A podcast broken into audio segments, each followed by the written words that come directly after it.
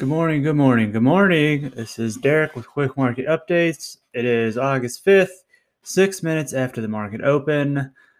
And you know, it's looking looking pretty good today so far. Uh, the markets are gapping up to start the day, a little bit of a gap up, but a gap up nonetheless. Likely due to news that uh, U, uh, U.S. weekly jobless claims have fallen again and actually layoffs are the lowest uh, in more than about 21 years since the year 2000 so that's going to have investors somewhat optimistic about the economy here. Um, but you know we'll uh, wait to see how the day unfolds. If we get confirmation of a little bit of our bullish bias uh, heading into you know the first hour of the day then uh, that would definitely be uh, a good sign uh, moving forward for the rest of the day and potentially to close out the week as well. We might see, you know, another record high, but uh, again, time will tell. So, so we'll see there. Um, we, you know, uh, have a um, we got Bitcoin looking uh, like it's sliding down just a little bit, still kind of in that consolidation range. Uh, took a little dive overnight. It's sitting around thirty-seven thousand nine hundred uh, which was actually interesting because the Grayscale Bitcoin Trust, uh, in the first hour of uh, you know post market trading, which uh, again the Grayscale Bitcoin Trust is what a lot of institutions use uh, to you know get staked in Bitcoin. there was a huge, huge amount of volume. I'm talking like ten times more than like you know a normal hour would consist of. So, you know, it is kind of interesting to see that. Uh, I was thinking Bitcoin might react a little bit more to that. Uh, maybe it will here a little later in the day. Uh, but it's still kind of Ethereum, you know, at the spotlight right now. It's still on a pretty good run. Uh, although, like we kind of mentioned, it was up uh, 10 bars at the end of the day yesterday uh, kind of consolidated for you know a good 12 hours after that and now it's slumped down just a little bit but not by much at all. So it's still holding on to some nice gains for sure. So we'll see uh, you know heading into the rest of the week what uh, ethereum or how ethereum continues to move. Um, we've got uh, so far it looks like the financial sector is leading the way followed by the materials sector uh, all sectors look to be in the green so far off the open, except for healthcare, but that's only down 0.28%. So we'll see what unfurls throughout the rest of the day. Uh, and, you know, I've been thinking too, you know, a lot of times on this podcast here, we'll give updates for sure, yeah, uh, which is nice. Uh, but at the same time, you know, you could just open the stock uh, app on your phone on your iPhone, assuming you have an iPhone. I don't know, maybe Android has something similar, and just read the news there that uh, you know I sort of bring to you as well. So I really want to you know start interjecting a little more you know personality and a little bit more of me as a trader into this podcast uh, instead of you know just kind of reiterating what the news and what you know Reuters and Wall Street Journal whatever saying. Uh, not that we wouldn't talk about that because that's definitely pertinent to trading. Uh, but you know, uh, again, if you want to read that stuff and hear about it, you can just go skim through those articles. Um, but you know, me personally, again, I'm not really about fundamental analysis. So I'm not too much into looking, you know, at uh, earnings reports and you know perusing through jobless claims and layoffs and state unemployment benefits and all of that because I, you know, again, like I've said before, I let investors do that. These institutional investors, they're diving down every single rabbit hole you could possibly think of. And the decisions they make are represented in the charts. So, you know, like I said, I just trade charts and I let that kind of determine uh, or tell me how the market's feeling and what the sentiment is. So, you know, I do want to sort of maybe veer a little bit more into into that uh, kind of range.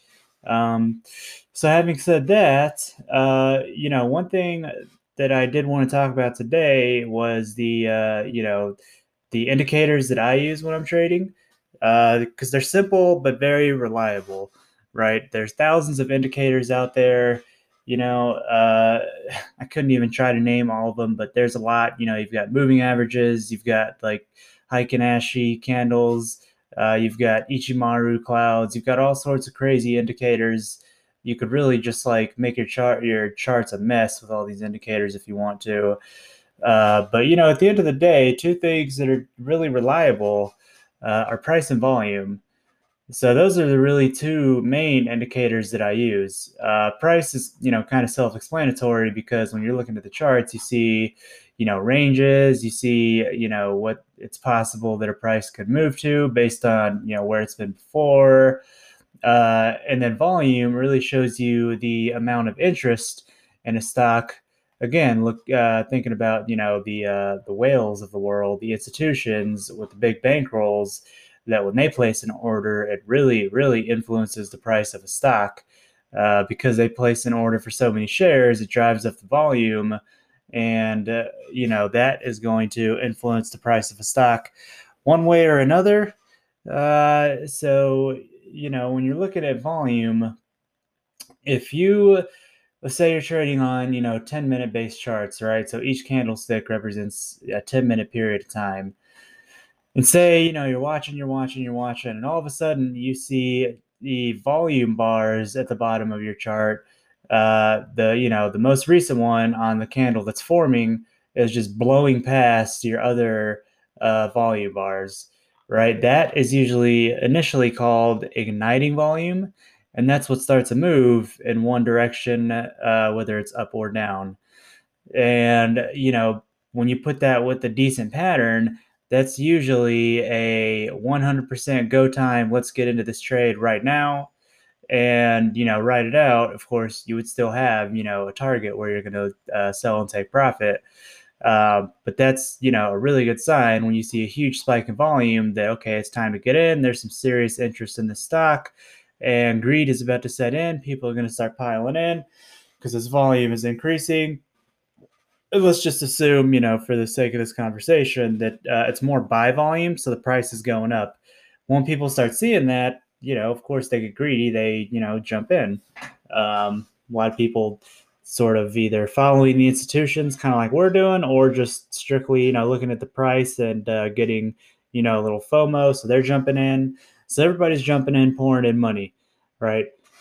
So what happens after that usually is after that initial surge of volume, you generally have a uh, period of resting volume.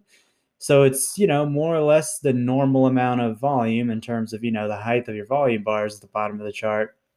And during resting volume, you usually are continuing a move, right? If in this case you know we have igniting volume that starts pushing the stock up, the resting volume is going to continue that uptrend.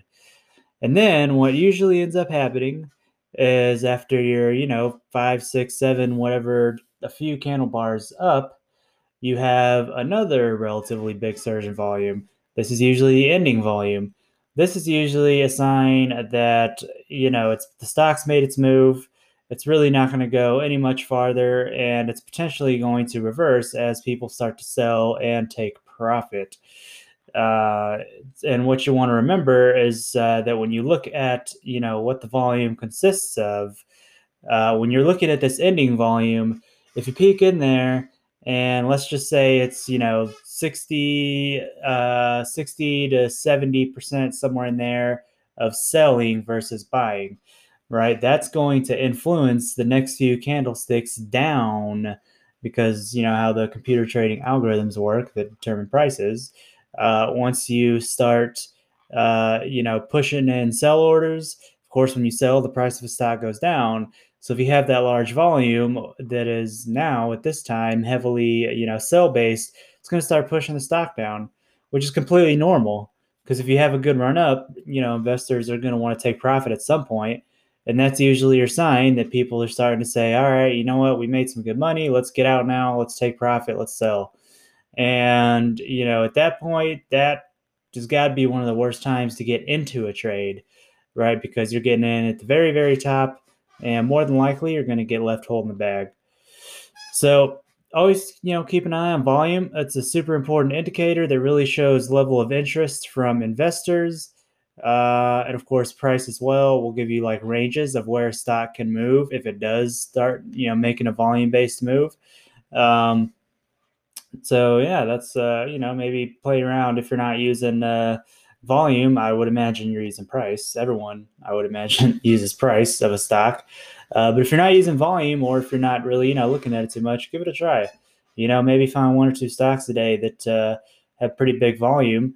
And uh, you know, if you don't give uh, make a trade based on it, then you know at least just see how it reacts. Because if there's big volume, I guarantee you there's going to be some sort of reaction one way or another to that stock. So that's a quick little trading tip for you today. Hopefully, it helps you out a little bit.